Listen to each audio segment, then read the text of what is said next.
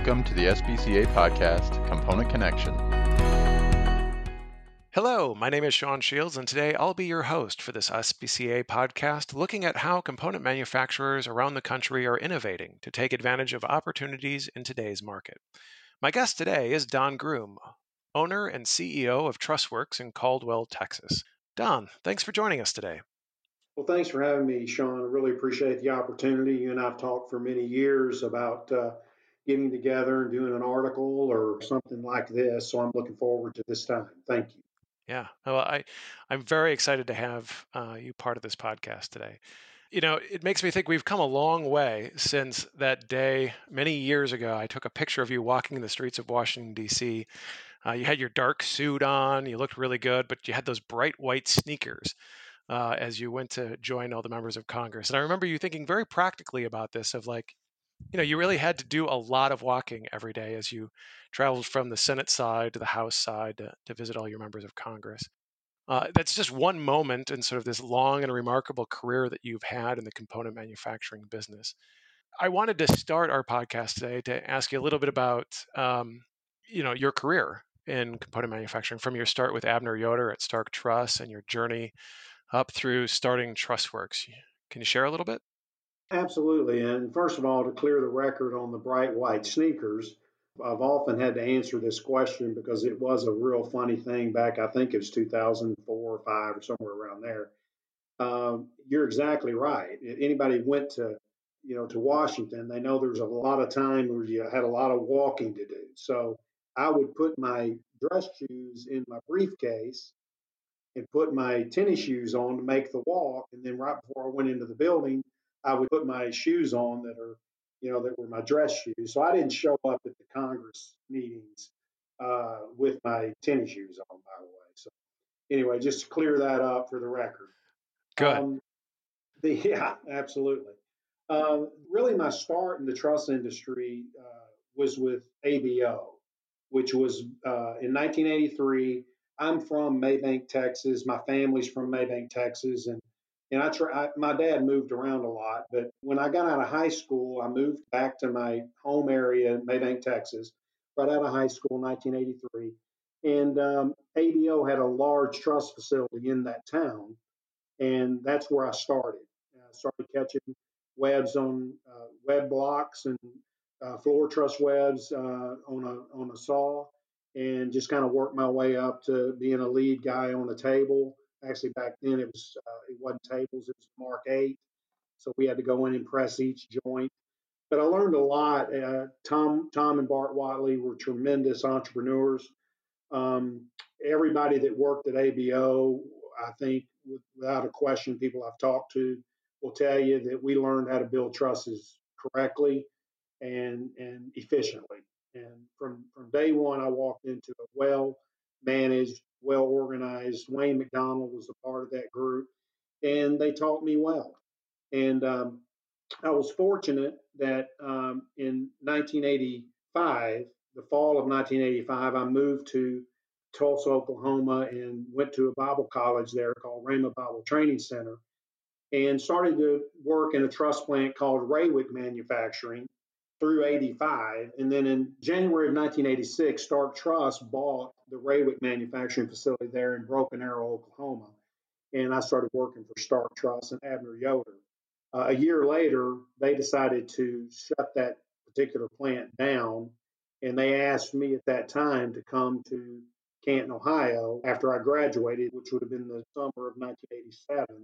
They asked me to come to Canton, Ohio and be a part of their management training program. Uh, so I, I, did that and thankfully was able to get to Canton, Ohio, worked with Abner, and really just started as a, you know doing some design work. And then uh, they asked me uh, to take over the production plant in their Canton facility, which was a home office for a year. Uh, I did that, and then I went to Florida and ran the Sarasota plant for uh, a couple of years. And then Abner came back into the company and asked me to come back to Canton and to become the general manager, VP of operations for him. At that time, we had seven truss plants, and uh, and Abner wanted me to take that on. I look back on it now, and Abner took a chance on a on a young kid that was, you know, at that time 22 years old. By the time he asked me to actually come back and be the general manager and basically VP of operations, I was 26 years old, uh, overseeing seven plants at the time, and uh, uh, two in Florida, five in Ohio.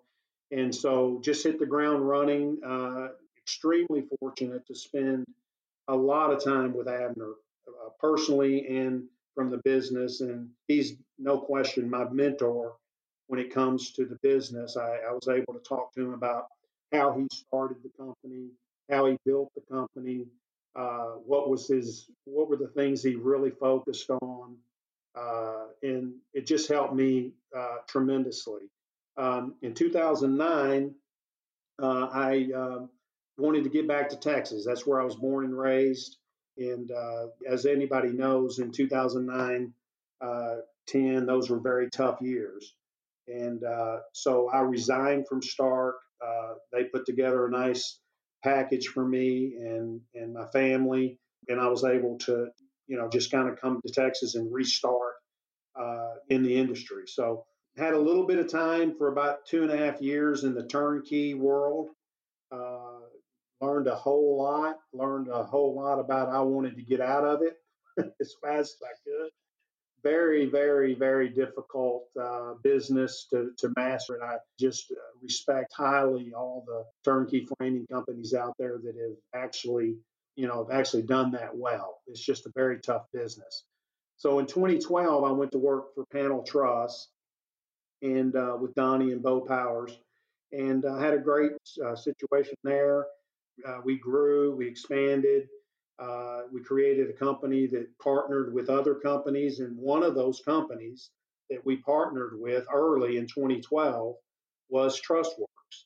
Uh, he was an owner, entrepreneur, real good business guy, and uh, got to know him real well. And uh, so as time progressed, my desire was to have something of my own uh, that me and my family could be involved in. In each, in Stark and in Panel, both companies gave us that opportunity, but it was just something I wanted a little bit more. I wanted to, I wanted to have ownership that was uh, significant and uh, and I understood that uh, that wasn't something that you know that everybody would be okay with. So uh, the Trussworks opportunity came up in late 2016 that the uh, the other partner wanted to buy out uh, Donnie and Bo or Truss Ops, which was me as well, and, and another partner. And I decided to take the opportunity to, to do it uh, with this partner. So so we did that in 2016, and it was actually finalized in 2017. And uh, that's kind of what my career's been. Well, Don, that's quite the journey that you've been on so far. One thing that I'm curious about uh, before we get into sort of the launching of Trussworks and sort of what you went through there, when you came back to Texas uh, after working for Stark, uh, you said you got in the turnkey framing business. What led you to do that? Well, I wanted to get to Texas, and I talked to one of Stark's uh, largest customers, which is Contract Lumber, uh, based out of Pataskala, Columbus area, Ohio. And I talked to the owner there, and he had a desire to come to Texas and, and basically start a turnkey operation, lumber yard, just like they do in the Midwest. And uh, so it kind of fit, and so I came down and and again, it was in you know that 2009, 2010. No, there was just nothing going on, and those things just didn't seem to fit. So I, I was able to connect with a framer locally called Maverick Framing, and I ended up joining up with him, working together. Had some ownership in that, and it just didn't go well. It's just a very difficult time in the industry, and just a lot of things that you know that went uh, to the point where we just it just it wasn't the right timing. So then that's how I ended up getting into the turnkey, and I spent June of 2009 through uh, March of 2012. Uh, you know, in the turnkey world per se. Well, if anything, Don, it makes you greatly appreciate uh, what your customers' needs are as the component manufacturer, right? Absolutely absolutely. It was a tough lesson. Um, I wouldn't encourage anyone to go through it that's been in the component industry. The framing industry is just a completely different challenge that I had tremendous respect for, which ultimately led me to really uh, get involved and be one of the ones that kind of uh, spearheaded the National Framers Council because I saw such a disconnect in between the, the component manufacturers where, where I'd spent my life, uh, my career in, and then what was actually going on on site. Um, it just it opened my eyes, and I was like, wow, there's such a huge disconnect here. And those those those people that work off site in all kinds of weather, you know, there's no lunchroom, you know, there's you know, it's just a different environment and they're managing multiple projects in multiple places and they have to put all this together. It's a huge challenge. It's a huge challenge. And anything the component industry can do to help them with that challenge is, is what I feel one of the things that we need to do as an industry more than anything uh, is how can we help the framers in the field do their jobs safely and efficiently. Anything the component industry can do to support that is so important. So, Don, speaking of challenges, again, in 2016, you decided to start a truss plant, which is kind of rare in this business. You know, was there a moment or um, something that prompted you to decide to do that, or was it an idea that sort of developed over time? Well, I think the first part of the the moment that I knew that I, at someday I wanted to start something that uh, for myself and for my family was when my son Justin, he was probably maybe six, seven years old, and I brought a truck uh, to the house, uh, a Stark Truss straight truck.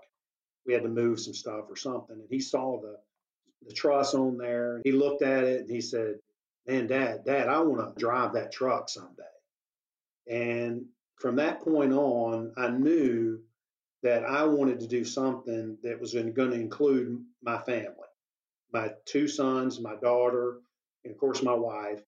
And so that was the beginning of it. And then over time, I admired so much what Abner had done.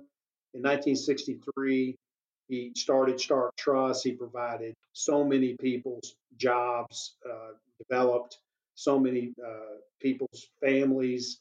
You know, he did so many great things for not only the Stark Truss employees, but for the industry and for his personal and for his family.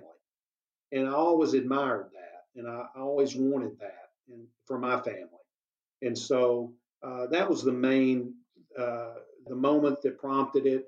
Uh, you know, the thing with Justin, and then just admiring what Abner had done and then going to what uh, Donnie and Bo had done with their family. Uh, I've been fortunate to work for some really good family businesses, and I just wanted that for my family, and uh, so that's what really drove me to, to this point. So you decide to take on the ultimate challenge, starting your own business in the truss industry. You, have, of course, were a veteran at that point. Uh, you had run a lot of different truss operations, but what did you know um, that you needed to do in order to successfully start this business? What were the things that you sort of had on your list of like, okay, I have to do X, Y, and Z? Share with me what were the, some of the things that you knew you had to do, and how did you do them? Yeah, the first thing, uh, you know, normally in most situations when you're looking at starting uh, truss companies, you got to have sales. So we had sales. We had a really one really good account at Trussworks, and we had a lot of other uh, customers that we we had already developed over. Uh, actually, Trussworks started in 2007, so it had been around almost 10 years by the time that we actually uh, bought it from Panel Trust Truss Ops. Uh, so we had the sales. We had a great sales team. We had a great design team, and we had a good customer. Uh, and we had several good customers. So the initial challenge for me wasn't sales, it was trying to get it built as fast as we could. So the first step was I had to get a building and I had to be, it had to be close enough to our labor force, which was in College Station. So we had to find a building and land. that was you know that was going to work uh, for what we needed. So we were fortunate. The city of Caldwell had you know the building and the lands available. Uh, it wasn't the city of Caldwell, but, but I called the city, talked to them. They said, "Hey, there's somebody that's moving out right now." I mean, just so happened it was just a perfect time. So we were able to secure the building and land uh, quickly. And then the next challenge was even though we had a trust company, we didn't have any saws at the time. We were actually buying cut material from panel truss. So we, we had to go get saws. So that was my first next step. And then um, needed to buy additional press power. Of course, we didn't have enough money to buy anything new. So I had to figure out how to get equipment in used and try to make it work. And we had to make it work quickly. And during this time frame, we had sales that needed to get built while I was putting the truss plant in. And uh, Notex Truss, actually one of our competitors, helped me, uh, which I will never forget. Uh, their generosity. They stepped in and, and helped me. And uh, I can't say enough about that. That was a whole nother uh, thing that happened there that was huge for us during that, you know, three or four month period where we were trying to gear up to be able to do it ourselves. So, you know, when I worked for Stark, uh, we always had lumber buyers. So I never bought lumber, didn't know anything about who to call or anything really. Uh, and then at Panel, Donnie always bought the lumber. So I never had any uh, need to get involved in that. But I quickly found that, okay, that fell on my plate too. You know, that I have to find somebody I can talk to to buy lumber. So I had a lot of different people that that helped me through that process, and uh, and a lot of guys that I've that I've known over the years in the SBCA, I called for their advice. Uh, Stark Truss, uh, which has a wholesale company called Stark Forest, they helped me a lot. Uh, and I made a phone call to a good friend of mine in Dallas um, that uh, that I knew over a long period of time, and he told me you need to call this guy. And the guy's name was Charlie Blakemore. Uh, he was 80 at the time. He's 83 now. He's been buying yellow pine lumber for for decades, and he took me on as an account. They didn't even ask me for any financial information. Uh, they said they just started selling me lumber and gave me great terms and and just helped me tremendously uh, and still do to this day. I talk to Charlie every every day, and he's 83 now and still buying lumber. It's amazing. It's absolutely amazing. Uh, the equipment side, the first call I made to get the saws was to Mike Johnson from Alpine. Just so happened he was just replacing a, a complete saw, a bunch of different saws in, in a plant in Florida. He connected me there, so I bought all the saws I needed from a guy in Florida that was upgrading his saws. So I bought his used saws. Mike Johnson was a huge help to me uh, there. Jim Mavrakis from Wood Tech Systems helped us a lot with finding pieces and parts of equipment that we needed. Again, we, we had to buy used. We just didn't we didn't have the money to go out and buy buy new. And I knew from my experience, keep your overhead low, early, work hard, make some money, put some, get a good cash position, then you can enjoy the the pretty things, the things that can that can enhance your business and make you a little bit more efficient and fine tuned. But when you don't have the cash, um, you, you just got to do what you got to do, you know. So that's kind of the things that clipped off, uh, you know, early on. Just looked at, you know, the things that I absolutely had to have, and if I didn't absolutely have to have it, we didn't do it. So uh, that's how we started. I'm curious, did you have uh, sort of a, a, production capacity goal in mind? Like you knew based on the market that you were starting in and the customers that you already had, but the ones that you knew you could go after, you sort of knew what you needed to be able to do? Or did you try to have more capacity than that? or as you said, start small and build from there? What was your thinking there?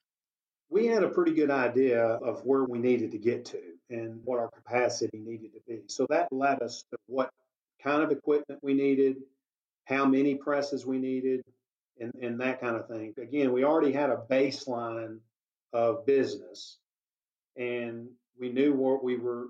We knew our goal was to add to that. So we wanted to hit, you know, to cover our baseline and then have about at least 30% more capacity uh, in what we, because we knew we were going to add accounts uh, from where we were. So. Okay, so that's what you knew you needed uh, getting into it. Once Trussworks starts, uh, you know, getting underway, what did you learn that you didn't think about, uh, probably beyond the lumber buying aspect of it, that you uh, suddenly needed to come up with answers for? Uh, biggest thing, there are two things. One, buying the used equipment and getting it installed. That was the biggest challenge. I was used to at Stark, we had a whole team that did that. So if me and Javen and Steve and Abner decided and Tom Pilata decided we're going to put a trust plan in wherever, then we had a whole team of guys that did all of that. You know, all our what I did was made sure that you know that we had the staffing and and the sales and then I would just show up and all the equipment's in and everything's done. You know, and same thing with panel. Panel had a really good program with that. So I never had faced that in my career. Never realized how big a challenge it was. And again, very fortunate. Uh, Doc Watson was available, which he's hardly ever available, you know. And I called him, and he jumped on it and helped me tremendously, and you know, just took care of me. I mean, that's all I can say. Without him getting involved, uh, you know, we'd have figured it out somehow. But it's a big challenge. Uh, getting equipment in, getting it installed, uh, getting it up and running, uh, troubleshooting it. I mean, it, it's a major challenge. Um, the second thing that I'd never really dealt with at all was managing cash flow. Had never done that at Stark. I didn't. I had. I didn't worry about cash flow. I mean, it, it was well established in 1987 when I came to work for them. I never had to worry about do I buy a half a truck, a quarter truck of plates? No, you buy a full truck. You just never had to worry about okay, well that bill's going to come in. Am I going to have cash to pay for that? Same way with lumber. You know, I just never, I never had been involved in that. So again, as an owner, uh, I grabbed that myself with my wife, and my wife did all the accounting and still does all the accounting.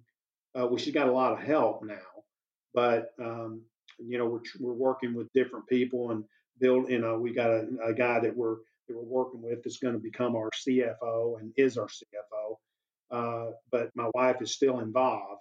But in the early, in the very beginning, it was it was her. We shared an office, and we looked at the bank account every morning, and we looked at the bills, and I would approve the bills to be paid.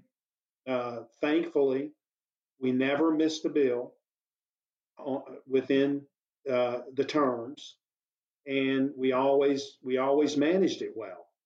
Because uh, and I managed the, how much lumber we bought, how much plates was I able to buy you know, just managing that cash flow was just critical that I had never done. Uh, but fortunately, you know, through just having to do it, uh, we were able to get through it and uh, it worked well. So, you know, we feel like we're on the other side of that now. Uh, but in this industry, you never can let up. Uh, you know, you let up for any t- length of time and it'll jump on you so fast that you'll just be wondering how in the heck did this happen, you know? I think that ties into sort of uh, risk management too, right? Um, when, when you're having to think about uh, that cash flow on a daily basis, you're also thinking about what risk are you exposing yourself to because you, you're intimately aware that you can or can't afford a certain amount of um, liability if something goes wrong, right? Oh yeah, yeah, that no doubt. We put in immediately day one when we started in Caldwell. We put in a very uh, tight risk management policy. I was fortunate that my uncle, uh, Ron Groom, that had worked at Stark for probably 20 years, um, he was the uh, general manager of finance and accounting, but and and then uh, the risk management side fell under uh, Mike Dyer at Stark, and there again, uh, they helped me a ton. Uh, I I asked them if they would be open to helping me with their monthly safety programs they send out and and just give me advice. And Mike Dyer, Steve Yoder, Javen, everybody at Stark said absolutely help him. Uh, so I had that resource that a lot of people don't have, but I'm thankful for that. Uh, that helped us tremendously early on that I wasn't having to pay a risk manager, so to speak. Now we have our own guy that's, you know, that's fully focused on that. But early on, I got help from people that I know. Uh, very blessed that they helped me. So I'm just curious. Um, do you have a memory? Was there a moment where um, maybe you and your wife were sitting there going like is this going to work like what are we doing here kind of thing or do you feel like um, you were always sort of being able to tread water with your head above above the the surface no absolutely i remember exactly and it just wasn't one moment uh, there was a lot of moments uh, early on getting started uh, 2017 the lumber market starts to run in 2017, about the same day that we start building trusses in Caldwell.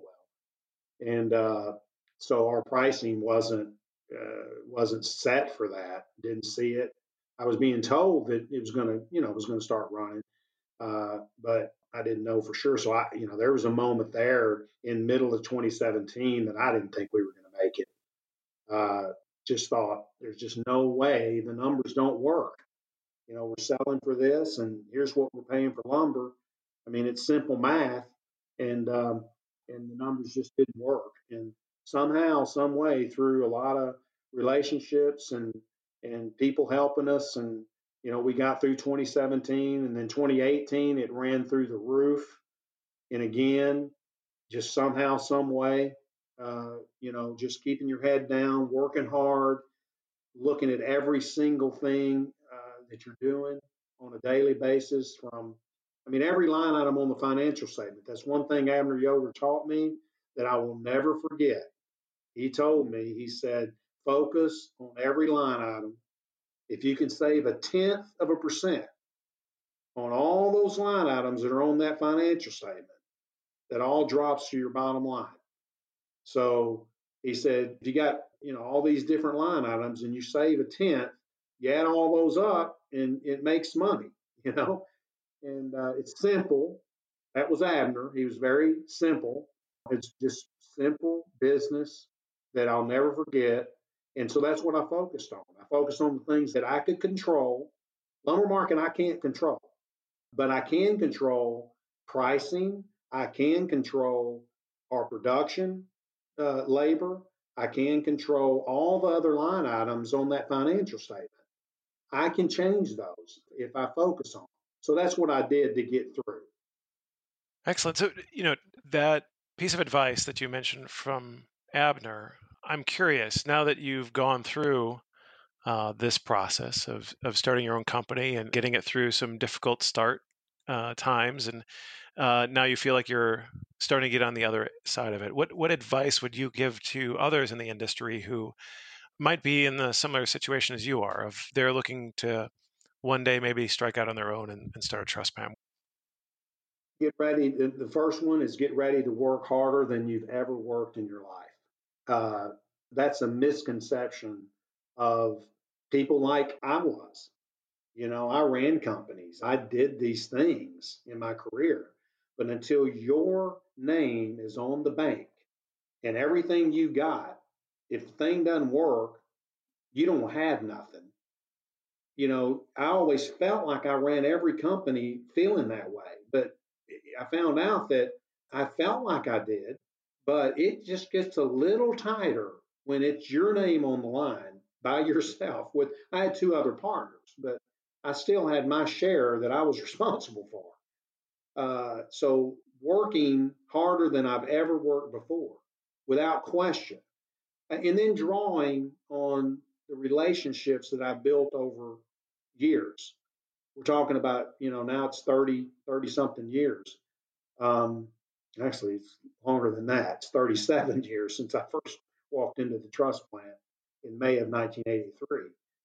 And it's so important that in your career, in your lifetime, I would tell a young person always, always be a good friend in this industry.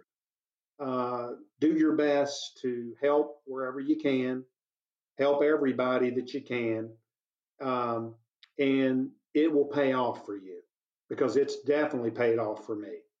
Uh, the relationships I've built over the years paid off for me. When I needed the help, the help was there.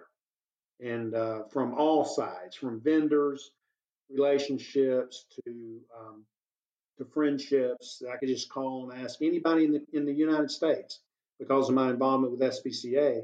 I could call anybody and ask them for anything. I, I never forget one of the things that was a blessing to me is Joe Heichel. Uh, everybody, a lot of people know Joe. He's up, up in Maryland, and um, he called me. He said, "Hey, I've got a saw. I've heard you looking for one. I'm getting ready to replace it. And man, if you need it, I will give you a great deal on it. And uh, I didn't end up going that route because I, like I said earlier, right after that, I bought that whole, all those saws from one location, and, they all matched. Uh, so I didn't want to bring in another saw that didn't match what we were doing. But it just the thought of that meant a lot. Uh, so anyway, just be ready to work as hard as you've ever worked. Draw on every relationship you've built over the years for guidance and support, and um, and you'll have to draw on uh, every experience you've had in your life to get through it. I mean, everything I've ever been through in any business, it helped me survive uh, these last few years. Uh, so that would be my my advice uh, would would be those three things. Excellent. Don, you have mentioned repeatedly throughout this podcast uh, the relationships that you've built uh, in the industry over your years, and I think you you said it really well. Um, you know, your mentality has always been be the best friend you possibly can be, help out, you know, look for opportunities to help out and help out every way you can. and that it sounds like that certainly paid dividends to you in the end, right? It, you've been able to develop those relationships. I certainly have never talked to anybody who doesn't say something uh, very good about you, Don. Uh, and it's because of that approach. I'm curious, uh, you certainly benefited from that as well um, throughout your career of other people looking for ways to help you, give you advice, that kind of thing. Um, anybody stand out from the industry that not necessarily like eh, you know you've mentioned abner a few times not necessarily somebody that has employed you but another component manufacturer in another part of the country uh, that maybe gave you some advice that really helped you in your business that you could share? Sure. Um, i thought about this you know a lot. There's so many people uh, i could list and hate to leave anybody out but the one person that stands out to me is mike reedy and the reason for that is early on, I, I started on the board in 19, I think 1996. Um, I got to know Mike within a few years, got to, you know, spend some time on some committees with him, got to talk to him a lot. And one of the things he instilled in me early with the SBCA, back then it was WTCA, was strong industry means a strong company if I could say one thing that changed my career thought process was that. And he made that very clear is that industry has to come first before your own company. And that's a hard thing to grasp in a lot of cases. But his point was when you do that work and you do it well, your company will be strong. And he's absolutely right. And that to me was one of the biggest things. Again, I could there's a lot of guys that have been an impact on me over the years, but Mike's commitment to the industry was the thing that made me think, okay, this isn't just about Stark Truss or Panel Truss or Trussworks. This is about the industry. And if we make a strong industry, then we'll have strong companies. And so uh, Mike was definitely the biggest influence on my industry view. That's great, Don. Um, So I'm going to put you on the spot and ask you one last question here. Um, when you look uh, at this idea of you know improving the industry and um, you know and that, that benefiting you know your company in the end uh, and everybody else's company what would be one thing that you would identify that you would love to change about the industry uh, that would improve everybody's business in your mind I think, you know, for me, uh, the first thing that comes to my mind is uh, is the relationship with the installers. That we have to build that uh, to be successful. Because at the end of the day, if all of us are island unto ourselves and we're all doing our own thing, uh, the end of the day, this stuff has to get put up. It has to be built in the field. It has to be framed and to change the industry and to get more and more components in the industry to help the framers do their jobs better. So your wall panel offerings, all the things that that our industry can do and do very effectively, we have to have the framing community engaged. And the one thing that I'm passionate about in this industry to change it to be the best that it possibly can be, we have to embrace the framing community at every level. If they're building a, a single family house, a multifamily project, a commercial project, we need to be hand in hand with the framing community to ensure that that's being done the most efficient way so that our products can be used to house people and they can afford to buy those properties and they can afford to rent those properties.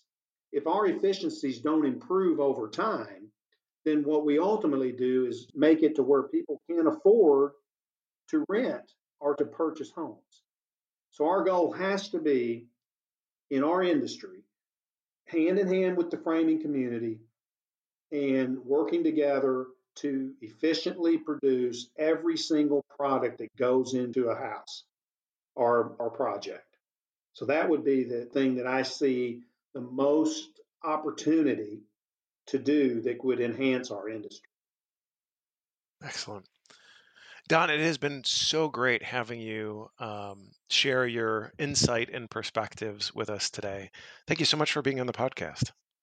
Thank you, Sean. I appreciate it very much. Uh, I'd also like to thank our listeners today for spending this time and hopefully getting some insight from uh, Don on how to capitalize on today's market, how to improve the industry, and how to potentially one day launch your own company. Thank you for listening to SBCA's podcast, Component Connection. We are committed to bringing you a variety of information via this podcast. Please email your feedback or suggestions for future topics to podcast at sbcindustry.com.